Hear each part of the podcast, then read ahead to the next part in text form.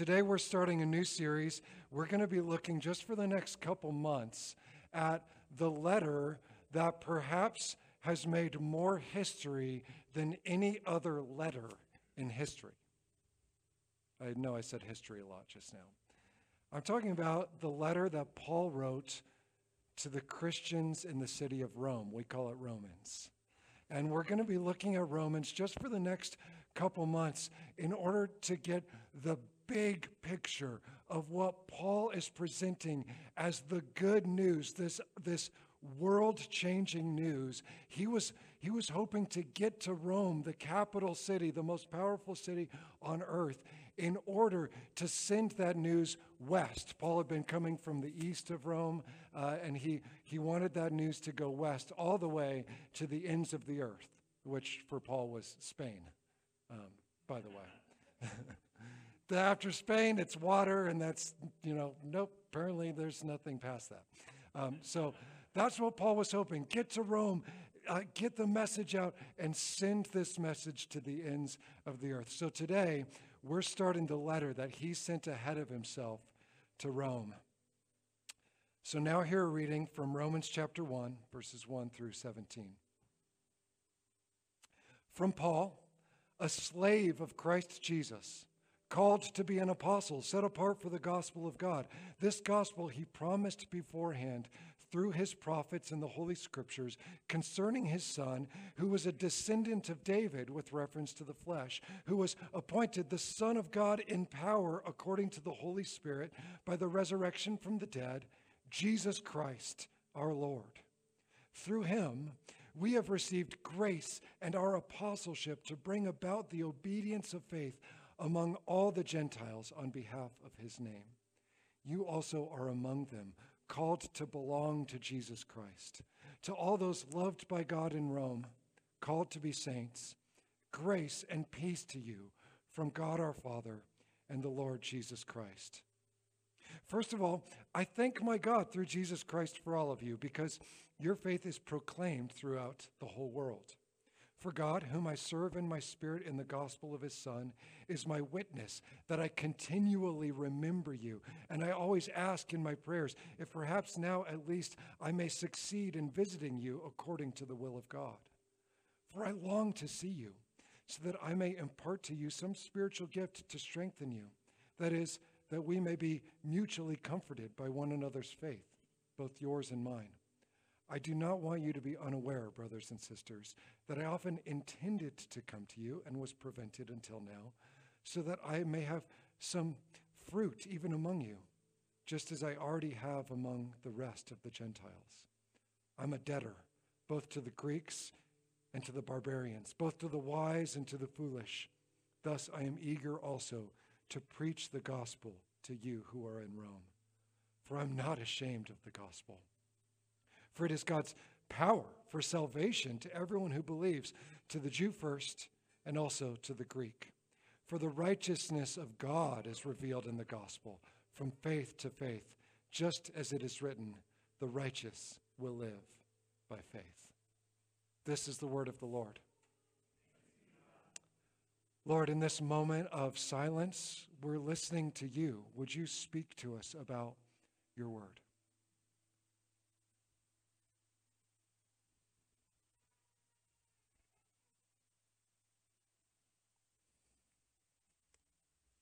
Lord, as we study this letter, we long for our eyes to be opened, our ears to be opened, our hearts to be opened, that we could see and hear and believe what you're doing in us, what you want to do through us, what you're doing in the world around us.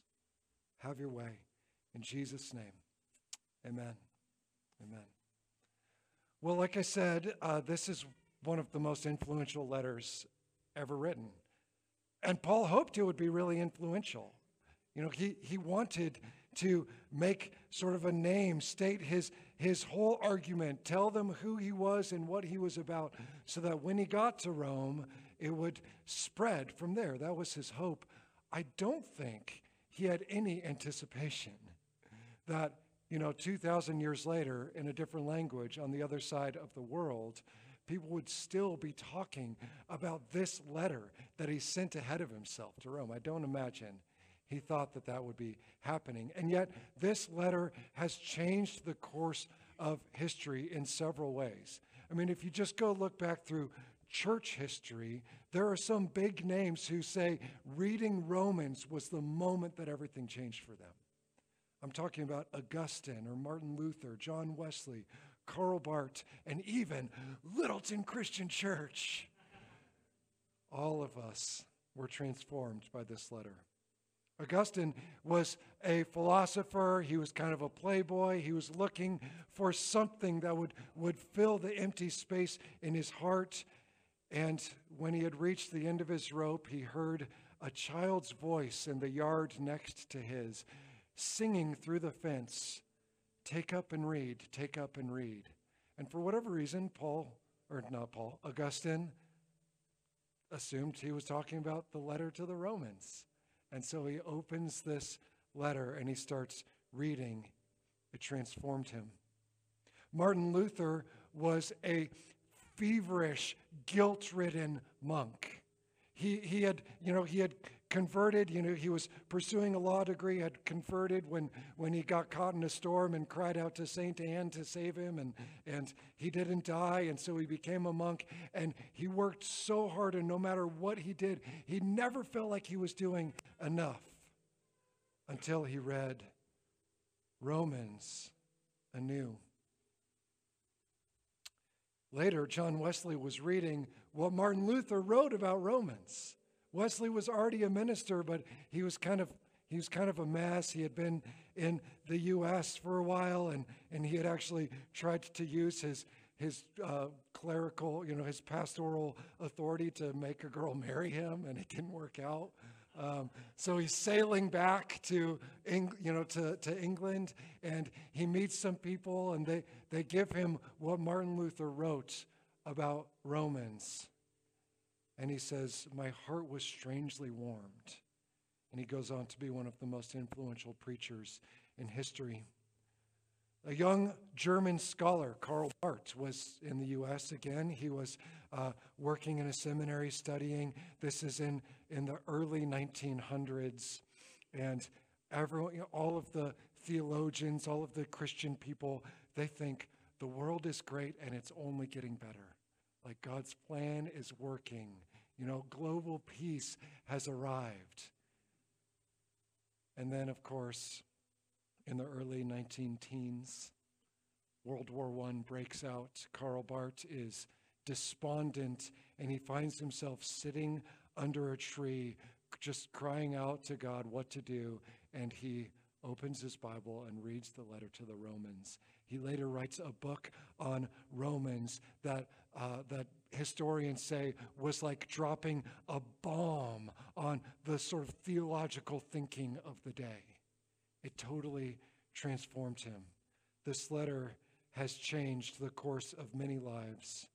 And on a, you know, a smaller historical scale, this, this letter was actually the first letter that, uh, that I preached through when I first became the, the main preacher of this church uh, many years ago. I started preaching in this letter in 2008. At that time, it took us 30 months to get through. so, two months is going to be different. But as we went through it, as we went through it in detail, here's what we discovered. We had been a community, and really I had been a leader that thought by our own fervor, by our own passion, by our own holiness, we can go change the world. And we, we constantly had both this huge sense of purpose, which was really exciting, and this overwhelming sense of failure like, it's not working. And as we read Romans, a similar thing happened to us that happened to Augustine, to Luther, to Wesley, to Karl Barth. Romans reminded us who changes the world. And that's the very testimony of the guy who wrote this letter. This is Paul's longest, most detailed letter. In it, you'll, we'll find we, we won't tie all of the things together, but he quotes or alludes to the Old Testament, the Hebrew scriptures, more than he does in any other letter. He's kind of pulling all of his thinking together. It's unique because most of the letters that Paul wrote, he was writing back to churches that he had already visited, people that he already knew. This, again, he's introducing himself, hoping to spread the news about Jesus to the very ends of the earth, Spain. But who is Paul? Like, what's his deal? You might say that Paul is um, the most influential pen pal in history. I mean, after all, most of the New Testament are letters that Paul wrote. Could you imagine your emails becoming things that millions of people read every week? And then they say, This is the word of the Lord afterwards? Not most of my emails, they're too long to read, apparently. Paul has literally been read by billions of people. And he has a pretty impressive resume. Maybe this is why. He, you know, he was a Jew who grew up in Tarsus, which was a Greek city. He, he learned Greek culture and philosophy. He had a lot of it memorized. As a young man, he was particularly talented with Hebrew scriptures, and so he became a Pharisee, which is kind of like a, a local pastor in the local town. Um, and he was a prominent leader. He grew in his prominence more and more. And we first meet Paul in the Bible in the book of Acts when he is leading the charge to end this Christian heresy. He's leading a mob in the first Christian execution. As far as he is concerned, when we first meet him, followers of Jesus are dangerous heretics. They're putting Israel at risk of God's wrath. And so they must be stopped for the well being of everyone. So what happened? Did Paul change his mind? Did somebody, you know, sit him down and have the kind of conversation that we're going to try to learn how to have together? Is that what happened? No, that's not what happened. On his way to arrest Christians in a city called Damascus, a glowing figure with a powerful voice appeared to Paul, knocks him off his donkey, Paul's like, Who, who are you? And he says, I am Jesus, the one you're persecuting.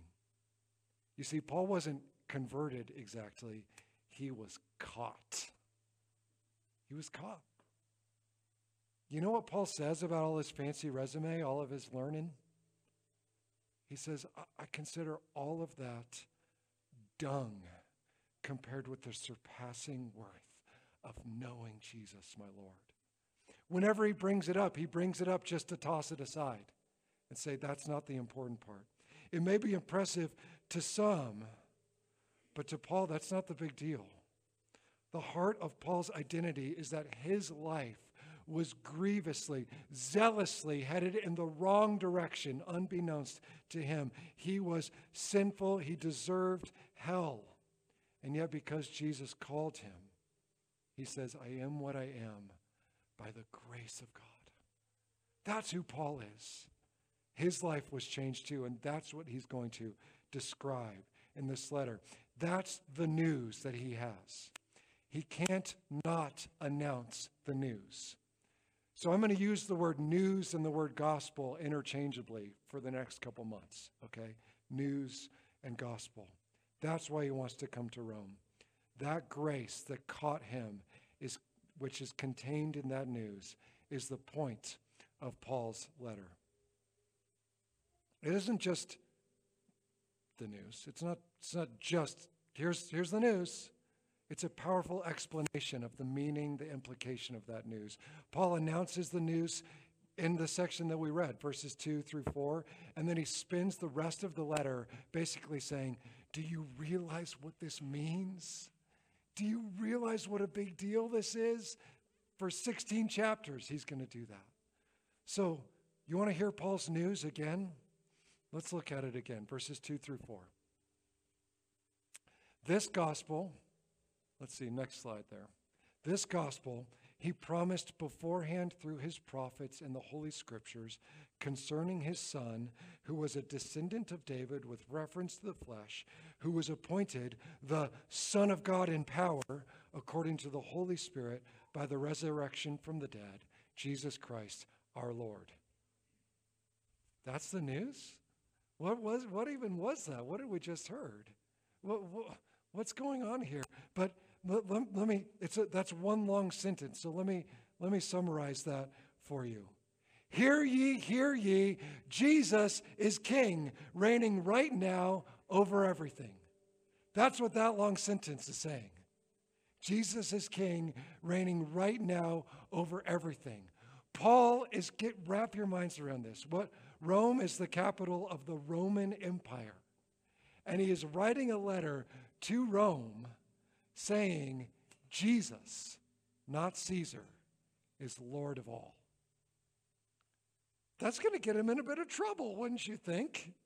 I mean, my goodness. That's what he's announcing. It's all right there in, in this verse right here. But he says it in a way that's kind of hard to follow, right? Because what he's connecting this news to is this small, strange group of people who have this long, strange history, the, the, the Jewish people.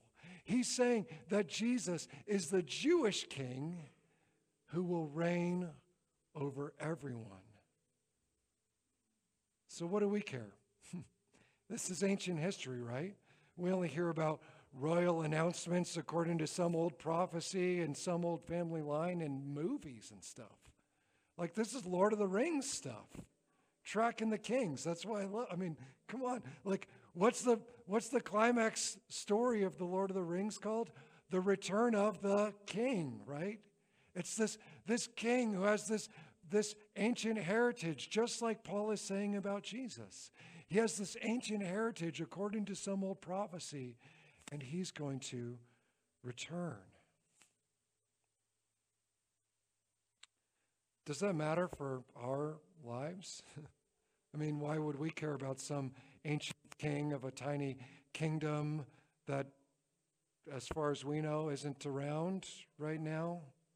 I mean, why would we care about David and the ancient Israelites? Why would we even care about the Roman Empire, aside from if you just like history? Why would it matter to us now? I mean, did Jesus overthrow the Roman Empire? Where's his kingdom? Obviously, for the news about Jesus that Paul is announcing, that it's such a big deal to him, to, for, that, for that news to mean anything to us or to the people that we love, we, we need a big picture of the story. So I'm going to introduce to you for the rest of this sermon to a picture, a literal picture that I literally drew. I know you'll be tempted to think a professional graphics team put it together. But uh, this, this is a fairly simple picture. It, you know, it doesn't tell the whole story, it's a tool, but it can help us tell the same story that Paul is telling about Jesus in terms that might make sense to us and to the people that we care about. People who don't think they're waiting for a king. Because that's Paul's news. There's a Jesus is king. That's Paul's news. If you want to know what is the heart of the gospel, what's the main message of the gospel, there's a lot to say about Jesus' death and resurrection, of course, but the main news is that because of that, Jesus is king. So, to make sense of Paul's news, we have to go back. We have to go way back. We have to go to the very beginning of the world. Uh, as the Bible tells it, it starts like this In the beginning, God created the, next slide, heavens and the earth. Thank you. Thank you. That circle's almost round. Yeah. In the beginning, God created the heavens and the earth. You could also call it, next slide, the, the kingdom of God. This is, this is God's rule and reign. It's Eden, it's paradise, it's, it's the place our hearts long for. In this place, everything is joyfully, freely given and freely received. You know, everyone is fruitful and multiplying. Everyone and everything are living out their, their perfect purpose with joy, exactly according to their design. Everything is fruitful and multiplying in perfect harmony with everything else. Why? Because God is king, intimately and lovingly involved in his creation. There's no distinction between the heavens and the earth, they're perfectly overlapped. He walks with Adam and Eve in the garden, he empowers them, he loves them. But this doesn't last, this story. A lie slithers into the garden, and it says if you rebel against God, you won't die. You'll be his equal. You won't need him. He's keeping you down. The good desire for glory that I think is part of our good design became a corrupted desire to rule in God's place. And so, with that initial rebellion, there was a great chasm, a great split, and it looks kind of like this. Uh, the heavens and the earth, so to speak, are separated. God's reign, God's area of rule, and ours. And there's this dividing line between them. It's represented in Genesis by an angel with a flaming sword. Heaven and earth were effectively divided. And in but in his love, God allowed his creation to experience what exactly what Adam and Eve wanted. This is the picture of normal life, you guys, where people are trying to figure it out on our own. We're trying to rule for ourselves instead of in the beautiful purple circle where it's freely given and freely received. It's a life in the red circle of earning and competing and dominating one another. This is the story of the, of the world we live in. This is the brokenness that we're all so familiar with. The strong subdue the weak. Resources are not treated as gifts, but as commodities to control others. But mercifully, heaven stays close. God continues to tether himself to the story. Early in the story, he whispers a rescue plan to a guy named Abraham. He says, Follow me, and through your descendants, I will bless the nations. In other words, I'll bring heaven back through your descendants. And in small ways, that's what he did. Abraham's great great grandson Joseph turns the wicked nation of Egypt into a temporary Eden. That's the end of Genesis. Abraham's descendants later experienced gracious provision in the wilderness. God broke into their theater of operation. He fed them, guided them, spoke to them, and even began describing his kingdom to them. He gave them their own land. They're thinking maybe this is going to be the kingdom of God. So he starts doing things. Next slide. You know, the, okay, sorry, next slide. I skipped that one. You know, so in the wilderness, they build this tent and, and God like comes to live in this tent. It's called the tabernacle. It's a little bit of heaven on earth. Eventually, after they turned the promised land into a deadly chaos, he gave them a king, King David, the king after God's own heart, the very king that parents, your kids are learning about upstairs right now. David was in the line of Judah. This is part of the whole big story from Genesis. And for centuries, the Jews were expecting a king in Judah's line to save them, to make everything okay, to bring God's kingdom back. That was the promise they believed God had made. But here's the problem with David. I'll go to the next slide here. We have the kingdom of Israel. We, here's the problem with David. He's, uh, he's far from perfect. His wrongs would uh, have him canceled in this day and age. He would be out. He was a, uh, a passionate and lustful warlord, but he also worshiped God really passionately. He listened to the prophets and he dreamed of building God a permanent home in his kingdom. It's called the temple. That's a project that his son completed. In other words, David's kingdom, however imperfectly, uh, in David's kingdom, however imperfectly, the Jewish people were given a glimpse of heaven and earth coming together. The temple was God's permanent home as far as they thought. The, the temple had a room in it, a space in it called the Holy of Holies. And that was like where God lived on earth. The temple was designed and decorated to look like the Garden of Eden. I mean, that's it's heaven on earth. It was the place God dwelt.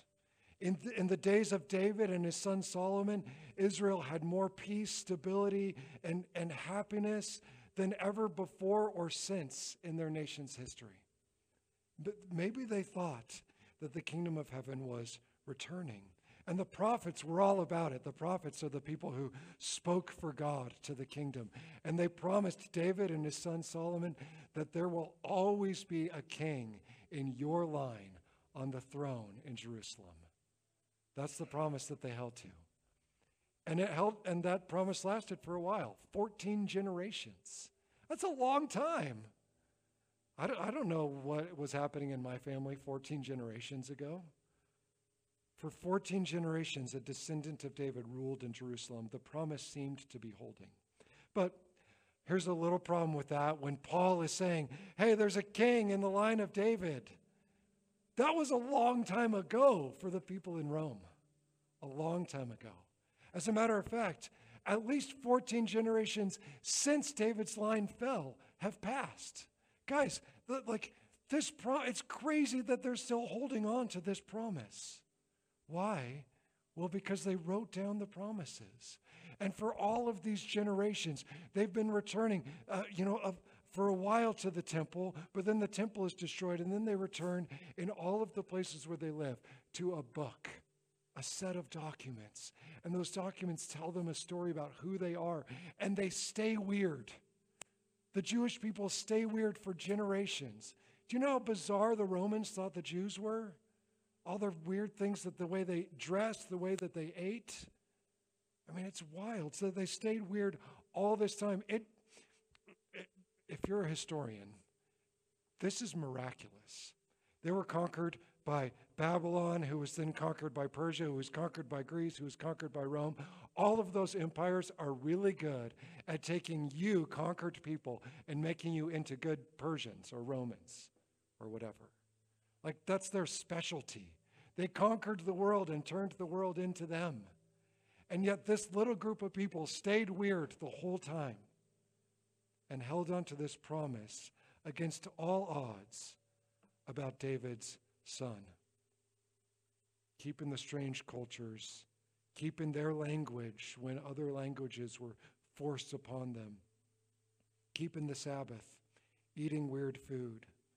So God took care of them. If, you, if you're familiar with the Bible, there's these stories. People like Queen Esther or Daniel who are forced to be servants in these other emperors' kingdoms. And yet God takes care of them and preserves the people. All right, so that's all back then. Let's get back to Paul. What's Paul saying? Well, he's saying again that Jesus is that king the king from the 14 generations ago line of David. Jesus is that king. And in Jesus, when Jesus came, heaven came to earth. Here's what happened. Next slide. Heaven and earth overlap officially. In the cross, in the death and resurrection of Jesus, heaven is restored to earth. This is why it's such a big deal to Paul to go everywhere he goes, saying, Jesus is king, Jesus is king. If you read in the stories about Jesus, he's sending his followers ahead of them, telling them, Go, announce that the kingdom of heaven has come near. What's going to happen after that? Jesus is going to walk into town. Like heaven has arrived in Jesus. So let's bring this home to ourselves. Though we are citizens of arguably the most powerful empire in history, we don't have a king. We don't quite get this. We're not tracing family lines that closely. In fact, we attribute the su- success and strength of our nation to the absence of a monarchy in a lot of ways. We're a government of the people, by the people, and for the people. And yet, even in our even in the way that we talk politics, you know, take a deep breath. I'm going to kind of talk politics here. Even in the way that we talk politics, you guys, it betrays our deep desire for a king. Think about how much emphasis we put on who the president is and who the next president will be. Think about all, I mean, for, from the time that I've been able to vote, which, which was um, which was the first time President Bush was elected. From then on, from Bush to Obama to Trump to Biden, think about the, the wild fervor in our country. Think about the billions of gallons of ink that have been spilled, tr- saying, if this person is in charge, then all of our problems will be fixed. We have a longing for a king. And if you study political science, the president just doesn't matter as much as we think he does by design. And yet we like we talk about it every day. It's our headlines every day. We get really upset. People you maybe have family members that you don't talk to because of your political differences. Right? I mean, it is it's amazing how much emphasis we put on that. What is that? There's still something in us that says if the right king is on the throne, everything. We're still longing for this. We want heaven to come to earth, but we're doing it in the red circle in all different ways. We still want the kingdoms of people to fix the problems. We long for a king who can bring peace. We long for that good kingdom. Why? Because we're made for it. We're made for it. C.S. Lewis says, you know, even a dying man of hunger, it still proves that his body was made for food. That's not a direct quote, but that's the idea. And in the same way, our longing for paradise, our longing for this kingdom tells us that we were made for that world. So here's what Paul needs to sort out in Romans. If this news is true, it's going to play out in unexpected ways. I mean, he's writing to Rome. At this point, there's no empire on earth that is more powerful than the Roman Empire. You know who doesn't care that Paul says Jesus is king? Caesar. He doesn't care. In fact, he'll just kill a few of them to prove his point. All right, that, that's the deal. Like they, they are weak, they are powerless. How could it be that Jesus is king? How could Paul's news bear any weight? What does it mean for us? That's what the letter to the Romans is about. Here's what he says at the end of the section I am not ashamed of the gospel. Sorry, next, next slide, a couple slides more. We'll get to that other part. I'm not sh- ashamed of the gospel, for it is God's power for salvation to everyone who believes, to the Jew first, and also to the Greek. Paul's saying this news, the news itself, is God's power. That's what he's going to explain. It's God's power, and it saves us. What power? Power to save us from the broken empires of earth and make us citizens of Jesus' kingdom. He goes on to say, in the gospel, the righteousness of God is revealed from faith to faith. In this news, God's righteousness is revealed. God uses the news about Jesus, in other words, to tell us and the world what he's like. That's what he means when he says the righteousness of God is revealed. The way God relates, who God is, and how he relates to everyone. The righteousness of God is revealed through the news about Jesus. That's why it has to be entered through faith. I mean, th- th- this is the stunning thing. Paul is saying it, it doesn't spread by virtue of conquest, it spreads by virtue of faith. And he's going to explain faith a lot in this letter. He's going to get into faith a lot. Faith turns us around and surrenders our lives to this kingdom that reigns in the midst of worldly ones. This is just the message that Jesus announced. His whole ministry was repent, turn around, for the kingdom of heaven has come near. And it's unlike any kingdom in history. The coronation did not happen through conquest, but through defeat. I mean, through death. At the very, if you could go back to one of those, one, there, that, that'll work right there. At the, the way this kingdom spreads is a cross, a, an execution device. That's how Jesus conquers. He is killed by Rome. He didn't become the king in power by chopping off Caesar's head. Instead, he let Caesar's deputies execute him. And then, when they thought that they were done, when they were dusting off their hands and moving on to the next rebellion, Jesus walked out of his tomb. Caesar's most powerful tool, death, was powerless against this king. That's why it's through his resurrection that he's been appointed the king in power.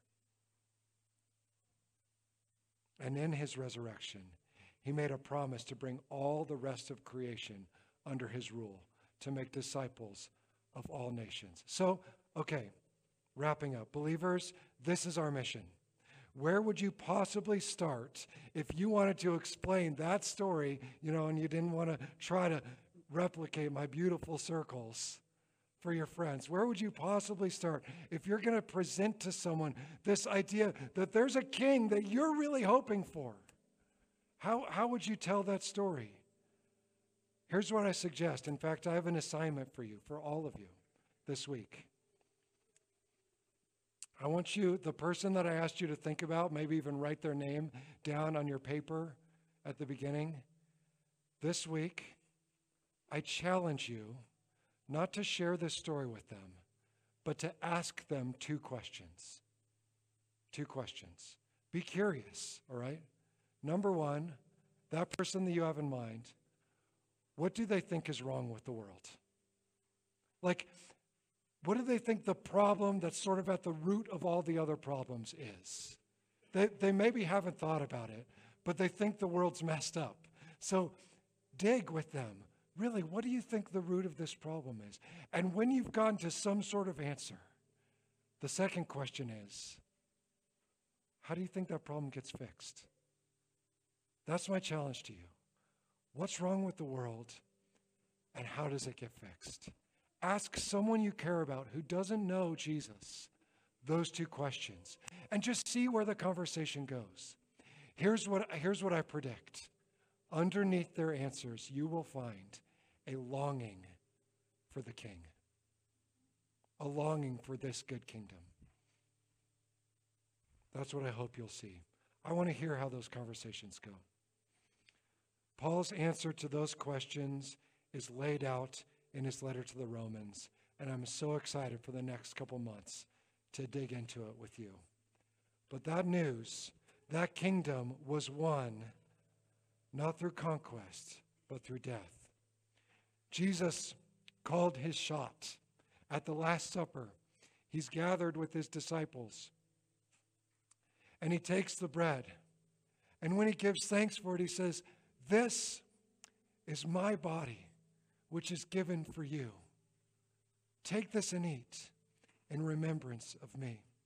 And in the same way, after supper, he took the cup and said, This cup is the new covenant in my blood, poured out for many for the forgiveness of sins. Every time we eat this bread or drink this cup, we proclaim the Lord's death until he comes. That's such a weird thing to proclaim. We proclaim the king's death until he comes.